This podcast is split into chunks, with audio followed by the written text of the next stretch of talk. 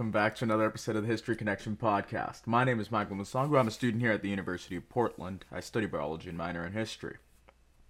Today, we're going to be going into another portion of our little study here regarding the rise of communism in the 20th century. And today, we're going to speak about Mao and the Great Leap Forward from the years 1958 to 1962 and kind of the events that went on there and then afterwards. We will also speak about Mao's life and who he was and his motivations leading to these this event in history. That said, before we get started, let me leave you with some food for thought. This quote is by Milton Friedman, a great economist during the 20th century.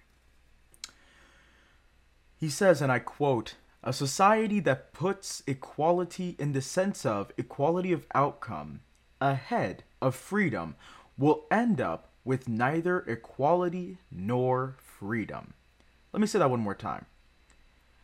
A society that puts equality in the sense of equality of outcome ahead of freedom will end up with neither equality nor freedom. I, I think this is a great way to set off the stage of our discussion because equality of outcome, meaning that everyone gets the same outcome and no one is above or below another, is different from having the equality of opportunity to be able to make your outcome what you want to make. The thing is, and the reality is, everyone has different needs. So a need that could be for one person may not be a need that's for someone else. And therefore, I believe going into today's episode, you will see that in a lot of ways. So without further ado, let's go ahead and get started. So, the Great Leap Forward itself was a short, or wasn't a short, but it was an economic and social plan, rather, that was used from 1958 to 1960 that was essentially aimed to transform the primarily agricultural or rural economy that China had at the time to a more modernized society. Now, honestly, one could go into detail by truly understanding um, who Mao was and who he was as a person.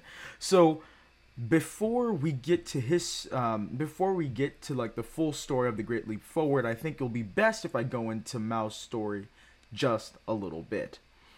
Now mao himself had a pretty humble upbringing. He was born in, on the 26th of december 1893 in the shaoshan uh, in shaoshan a city in the hunan province hunan province, rather. From a young age, Mao was a huge reader, and he definitely liked novels concerning rebellions and unconventionally and unconventional military heroes. But at the age of 13, after five years of education in the local primary school, he was ha- uh, he was forced to leave uh, school and return back to the farm. Um, not long after that, he was supposed to he was actually forced to study on his own for a few years until he was about 16 years old, and afterwards he then went back to school to complete his elementary training at the Hunanese capital of Changsha. It was during this time that we also see powerful changes in the revolutionary mentality that started to actually um, that started to actually overcome Chinese society at the time, because the Chinese uh, the the last Chinese dynasty was actually falling during this period. It actually crumbled and everything just went into turmoil in, in this period.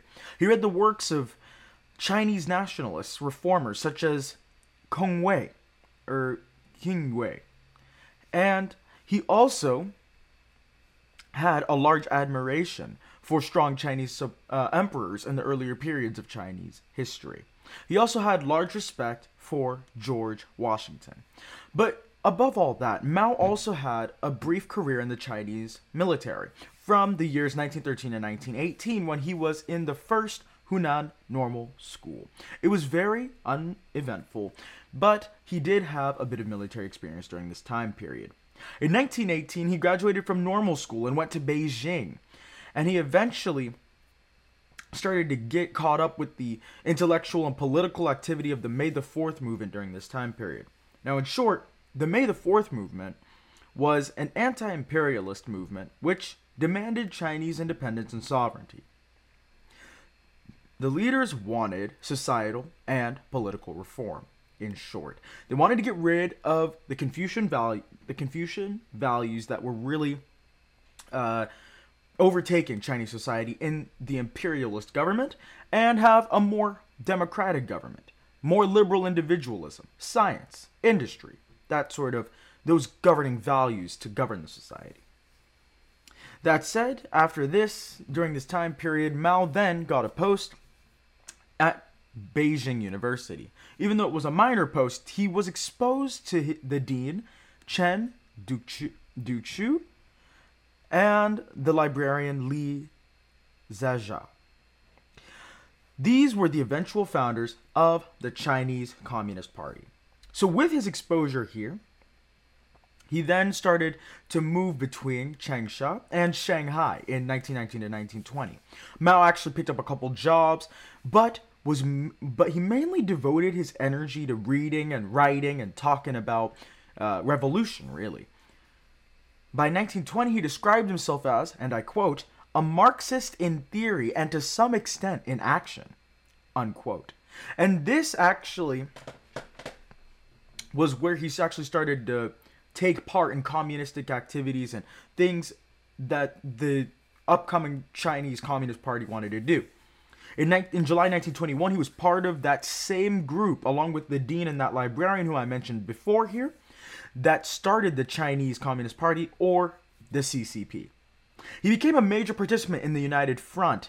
He also became a, a, the head of the KMT, which was the nationalist part, which was the national, which was the nationalist party that really was the peasant movement training institute. And this essentially opened his eyes to the revolutionary potential of Chinese peasantry. In fact, with what with his eyes being open during this time period, this actually shaped his political um, his his political views. Uh, uh being a Marxist and a communist, obviously he he leaned on the ideas of Karl Marx and and and great uh, revo- communist revolutionaries before him. But we must mention that Mao also had his own little version of communism, uh, uh, so we shall say. And his version was he viewed the peasantry as the as a great as a great way to incite revolution in China. And we will see how this comes to play in the Great Leap Forward. Now, in 1921, he marries Yang Kaihui, Kaihui the daughter of um, a master here, or a professor at Beijing University. She was later executed by the KMT, which was the Nationalist Party, as I mentioned before, in 1930. But by 1928, Mao had already begun to live with another young girl who was 18 years old. Her name was Ho Tzu Chen. Over the next nine years, they eventually had five children, and by 1937, he divorced and he married another woman named Jiang Qing. By 1927, Mao and his communist, how do I say? By 1927, um, moving beyond his marriage life and personal life, by 1927, Mao and his communist colleagues were also involved in some uprising, uprisings in southern China, and this led to a large distrust of the Soviets and it also led to a deep animosity between Chiang Kai shek and the nationalists. Now, again, now let me do a little quick blurb on Chiang Kai shek as well. Chiang Kai shek was a military general, he was also leading his own faction at the time. Chiang Kai shek and Mao were slightly different in ideology. Chairman Mao, or Mao as he's known, was communistic.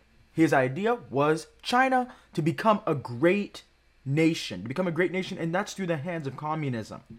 Chiang Kai shek had a wife that was actually from America. Chinese born, of course, but she studied in America. So Chiang Kai shek was actually very sympathetic to the West and their values and actually believed that China should also become a prosperous nation. But that was to come through the world of capitalism.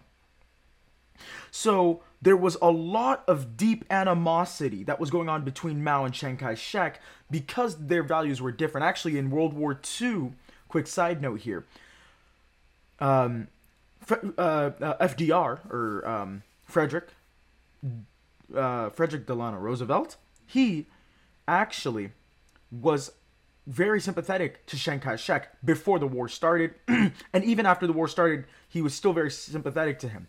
Actually, FDR thought that China was a good was also supposed to be a prosperous country. He was very sympathetic to the Chinese ideal of rising up and becoming a strong nation.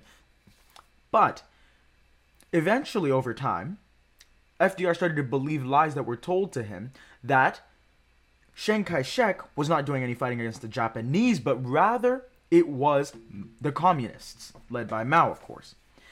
And of course, FDR chose to believe that Chiang Kai shek didn't do anything and that it was Mao when it was actually the reverse. Chiang Kai shek was a military um, general, actually.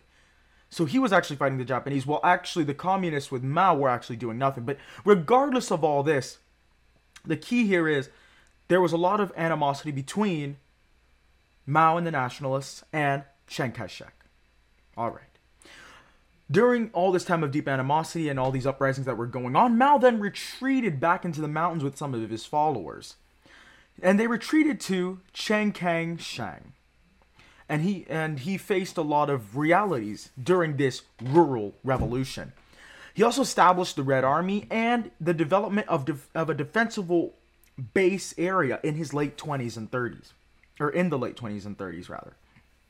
He also consolidated his rule over the party in the years after the Long March, and he directed a lot of strategy during the Sino Japanese War and the Civil War, the Chinese Civil War, that is. The Sino Japanese War, um, for a quick background here, was really when having to do with the Japanese invading China, thinking that they could take over China. And really, what this led to were major atrocities in history on the Chinese at the hand of the Japanese, such as the rape of Nanking. We will go over this specific episode in history later on. But that was part of the Sino Japanese War. This was really the beginning of World War II in the Pacific during this time period. So Mao was in charge of a lot of strategy going on during the Sino Japanese War in this time period, and the Chinese Civil War to follow. The philosophy he had was really relying on the peasantry and guerrilla warfare to lead to the success of the CCP in China. Following the establishment of the People's Republic of China in 1949, Mao did a lot of political initiatives that transformed China. In fact, there were a lot of agric- agricultural reforms that took place, along with more widespread medical services that really actually started to seem like China was progressing in a good way. But we then lead in these reforms to what happens in the episodes surrounding the Great Leap Forward. As I mentioned before, it was an, an economic and social plan that was aimed to, to embolden and grow China into a modernized society. Kind of in the same way that Stalin wanted to grow and modernize the Soviet Union. Mao was very influenced by Stalin. Mao eh, actually liked Stalin a lot, but Stalin didn't like Mao, as we'll see a little later here. The Great Leap Forward was this was the name actually given to the second five-year plan, which was scheduled to run from 1958 to 1963. So in January 1958, the plan was unveiled to rapidly develop China into an um, into an agricultural and dis and industrial power essentially. They, they wanted these two sectors to be developed in parallel and to be developed quickly so that they could really become a prosperous nation. His idea was that in order to achieve these goals that were outlined there had to be a huge collectivization method modeled on the ussr's third uh, third period as it was called which was necessary in the Chinese countrysides. Again, Mao was basing a lot of his theories and his and his um, philosophies of modernization on the things that Stalin had did in the past. Unfortunately, I don't think Mao really thought about this too hard, or even if he did, he probably didn't care. But let's just remember what Stalin did didn't work. So I don't know how Mao thinks what he was doing was going to work, but let's just continue on and see. By the end of the year of 1958, well, actually, let me back up a little here. So his whole plan was in order for um, his whole plan to be brought up with uh, advancements in the agricultural and, and industrial sectors, there would be people who were all living in the countrysides put into huge communes. And basically, these experimental communes were going to have people living there, everything, all their houses, materials, everything they have would be put to the use of the advancement of the Chinese economy and, indus- and industrial sector. Experimental communes were actually established in Henan in April of 1958, and by August of 1958, it was decided that this was the formal way to organize the new economic and political organizations in rural China. By the end of the year, there were 25,000 communes that had been set up with an average of about 5,000 households. The communes were relatively self-sufficient, uh, uh, cooperatives actually, and there were and basically wages and money were replaced with work points. In other words, work points were gained by the amount of work you do. If you don't work, you don't eat. Plain and simple. Now, Mao saw in his mind that grain and steel production were the key pillars of economic development. In fact, it was decided in the um, it was decided well before what was decided at the Politburo meetings, he made a prediction that within 15 years, the great leap forward would actually lead to steel production that would pass that of the UK. And of course, we know that the UK was the leader of the Industrial Revolution. So it was decided at the 1958 Politburo meetings that steel production would actually double and that most of the increase would actually come through the backyard steel furnaces. So they had to, at all cost, ramp up and vamp up their steel production to beat UK with his prediction in his mind. Now, what is interesting is that these backyard steel furnaces, there, um, there were a couple units that were showed to Mao in a place called Hefei and Anhui. These were claimed to be high quality. Um, they claim these uh, furnaces, steel furnaces, were claimed to be manufacturing high quality steel. The problem is is that the steel was actually produced elsewhere. But what was shown to Mao and Hefei and Anhui was that was was the steel that was actually from elsewhere and he was convinced that it was from these steel furnaces in these backyard steel furnaces so he basically said we this is great. So basically our steel furnaces work. Therefore, we need to ramp up our production.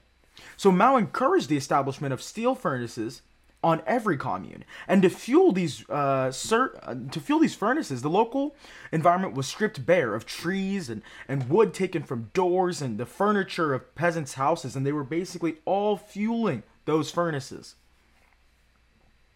and and other things like pots, pans, and other metal artifacts. They were all taken to supply the scrap for the furnaces so that production targets could be met. Many of the agricultural, the male agricultural workers were actually diverted from harvest station to help the iron, uh, the steel and iron production, and because, and and not only this actually, workers in hospitals, factories, schools, they were also taken out of their own places to aid in steel production. Now, honestly, from what I just told you about how those backyard furnaces were actually pretty terrible quality to making the steel that was trying to be made in these plans, if you couldn't tell already, the steel production of people who, you know, were schoolmasters and school uh, and uh, and doctors would not be able to bring out the high quality steel that Mao did see when he was in Hefei. Right? So essentially, what happened is that there were actually low quality uh, lumps of pig iron, which was useless economically. So Mao, at this point, he starts to have a major distrust of intellectuals, and he started to have a large distrust in the power of the mass mobilization of peasants. And this led him to basically perform this whole countrywide effort without consulting expert opinion. And what is interesting here is that, you know, Mao had a distrust of basically everything and everybody. And he basically made decisions without even regarding experts. And and something that I would like to contrast here with like between Mao and Hitler, for example. At least during World War II, when Hitler did make military decisions, he at least when he tried to conduct war strategy, he at least tried to consult experts. Even though they had the wrong figures and stats, at least he was going off of expert opinion, right? Mao went to a level of hubris where he didn't even acknowledge expert opinion. He thought the way that he was doing was right to achieve this social utopia of everyone being equal, no one being above another. Everyone has to work and get what they basically eat what you kill. And if you don't kill, you don't eat. Now, it's unfortunate because, in short, on these communes, there was a lot of radical agricultural innovations that were actually promoted by Mao. And what's sad about this is that many of these ideas were based on concepts by a Soviet biologist named Trofim Lysenko, who was a discredited Soviet biologist. Some of these policies included close, close cropping and deep plowing. Now, of course, I've taken a couple environmental science classes, and I can tell you for one, close cropping is such a bad idea because you're literally going to ruin the quality of your plants when you plant seeds so close together. Some of them may not even grow in that aspect. And if you dig way too deep and plow too deep and plant too deep, again, chances of moisture getting all the way into the ground if you dig a seed in two and a half feet underground is also quite small, chance wise, of course. In early July to August of 1959 in Lushan, there was a conference on the progression of the Great Leap Forward program. Now, of course, many of the leaders at this point had reservations, but the only one who spoke out about this was Marshal Peng Dehuai. Mao used the conference to dismiss Peng, and um, he dismissed him from his post as defense minister, and he actually denounced him and his supporters as the bourgeoisie or as bourgeois people right? The bourgeois, meaning, you know, the capitalist exploiters, and the proletariat, which is the working class. So he decided to launch this campaign that extended nationwide against rightist opportunism. And Peng was actually replaced by Lin Biao, who began a systematic purge of Peng's supporters from the military. And regardless of the terrible innovations that happened in 1958, the weather was actually okay. Um, it actually turned out okay. So the the harvest actually turned out to be promising, which means, um, hey, you know, maybe there was hope for this program to work. But unfortunately, there was a lot of labor that was diverted to steel production, and because of this, the harvest was left to rot and a lot of it was left uncollected. So the problem was now you have a, a harvest that is rotting in some areas, and and you have a lot of crops that are going uncollected and everything. So you can see where this can go bad because one, we're going to have a shortage of food pretty soon. And second, to make things worse, there were now locust swarms which were caused when their natural predators were killed as a part of the Great Sparrow Campaign. In other words, you guessed it, sparrows were killed. Don't ask me why, I'm not completely sure about that. But if you kill the natural predator of something, you're going to cause a, a, a disbalance in the ecosystem. Like, this is basic science. if you kill, if you cause a disruption in the food chain, you will have a food chain disruption that will not only affect the predator and the one that's being predated upon, but every other animal that's in the food chain because it will either increase or decrease their population as a result.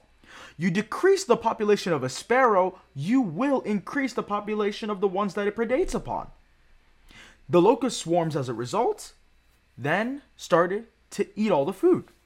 The harvests were greatly reduced, and of course, local officials, which were under pressure from central authorities to report record harvests because they obviously wanted to report this in their reports for the year eh, for international relations etc that their program that they're doing was going completely well, everything was going perfect.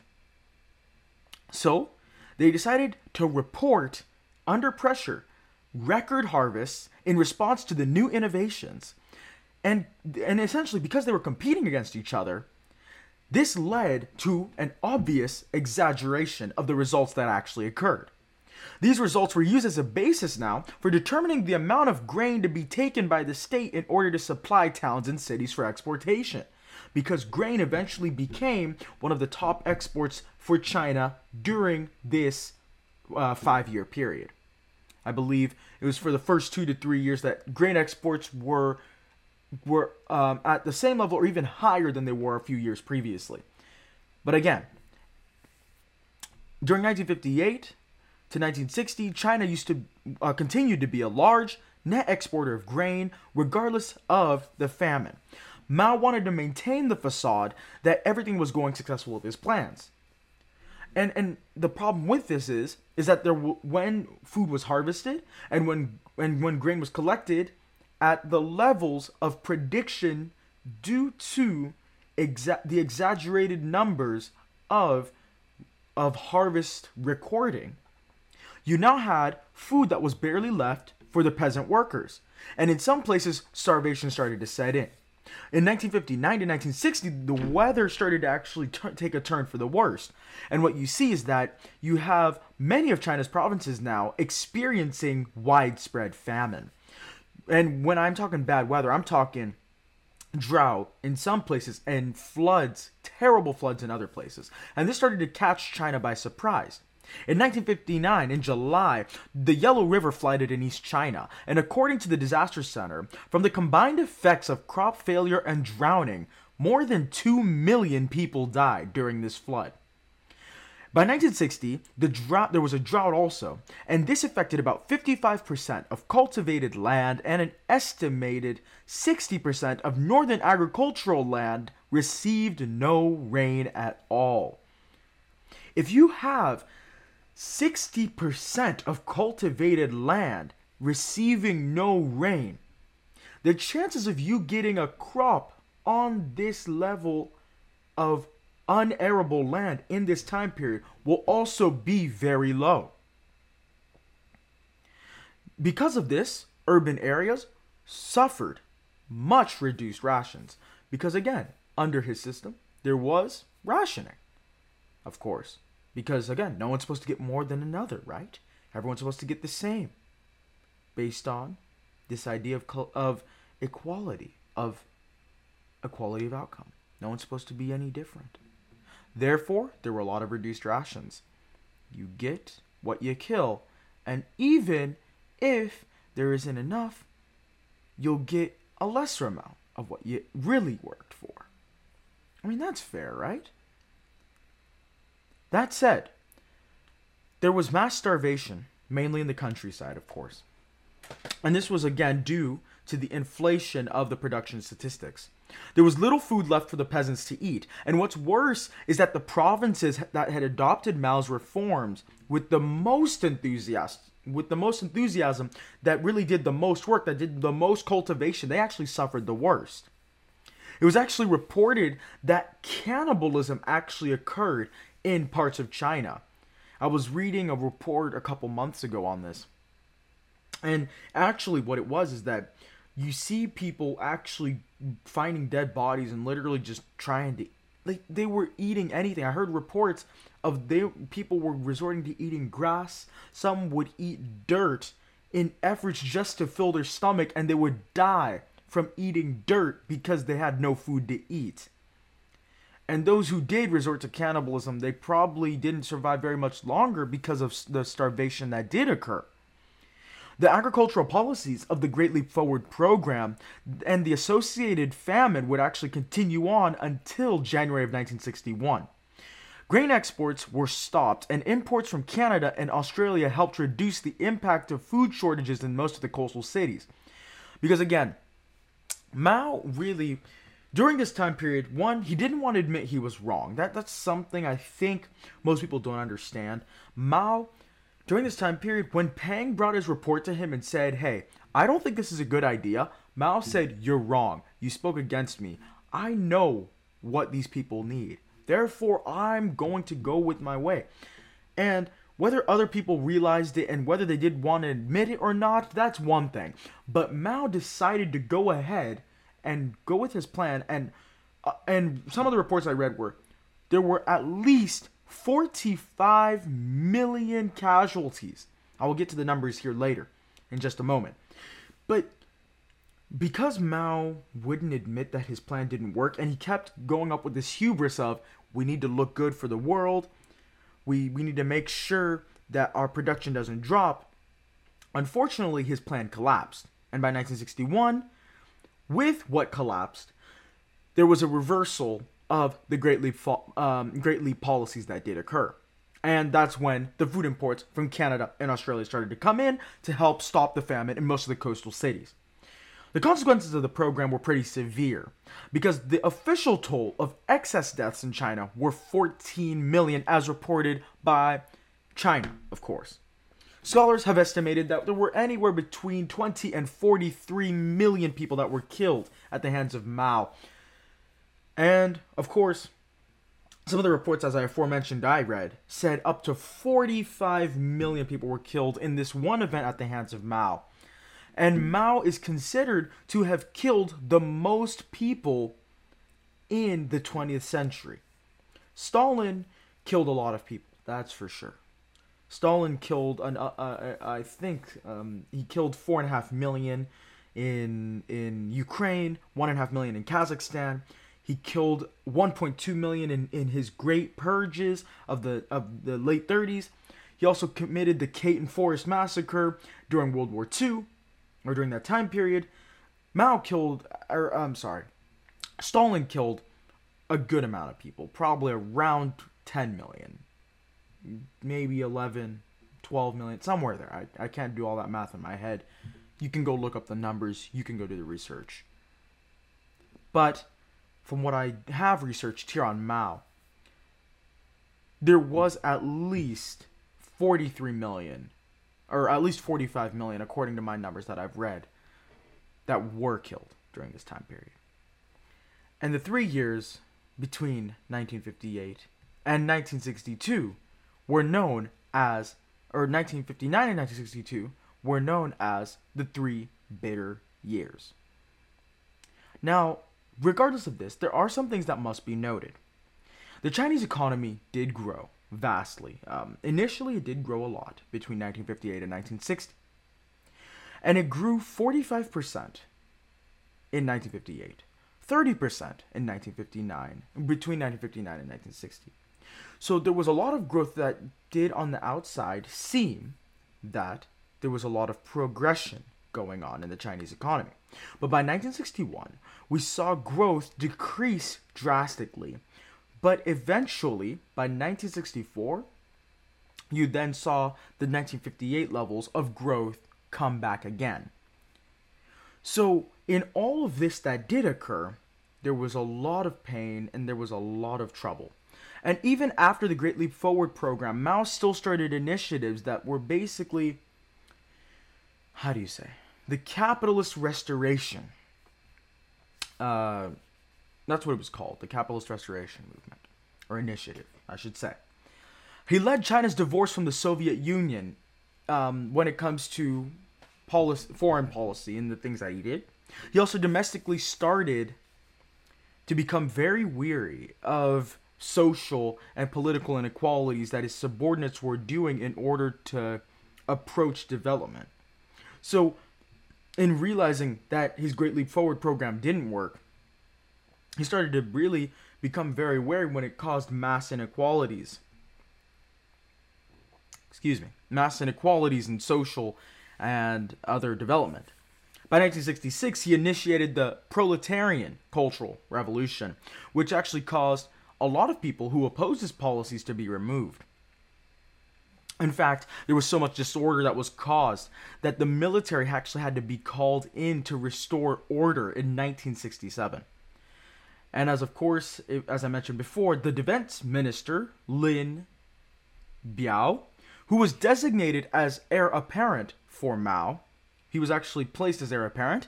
He started to have doubts. Um, Mao started to have doubts about him, and he actually started to challenge him more in the political realm.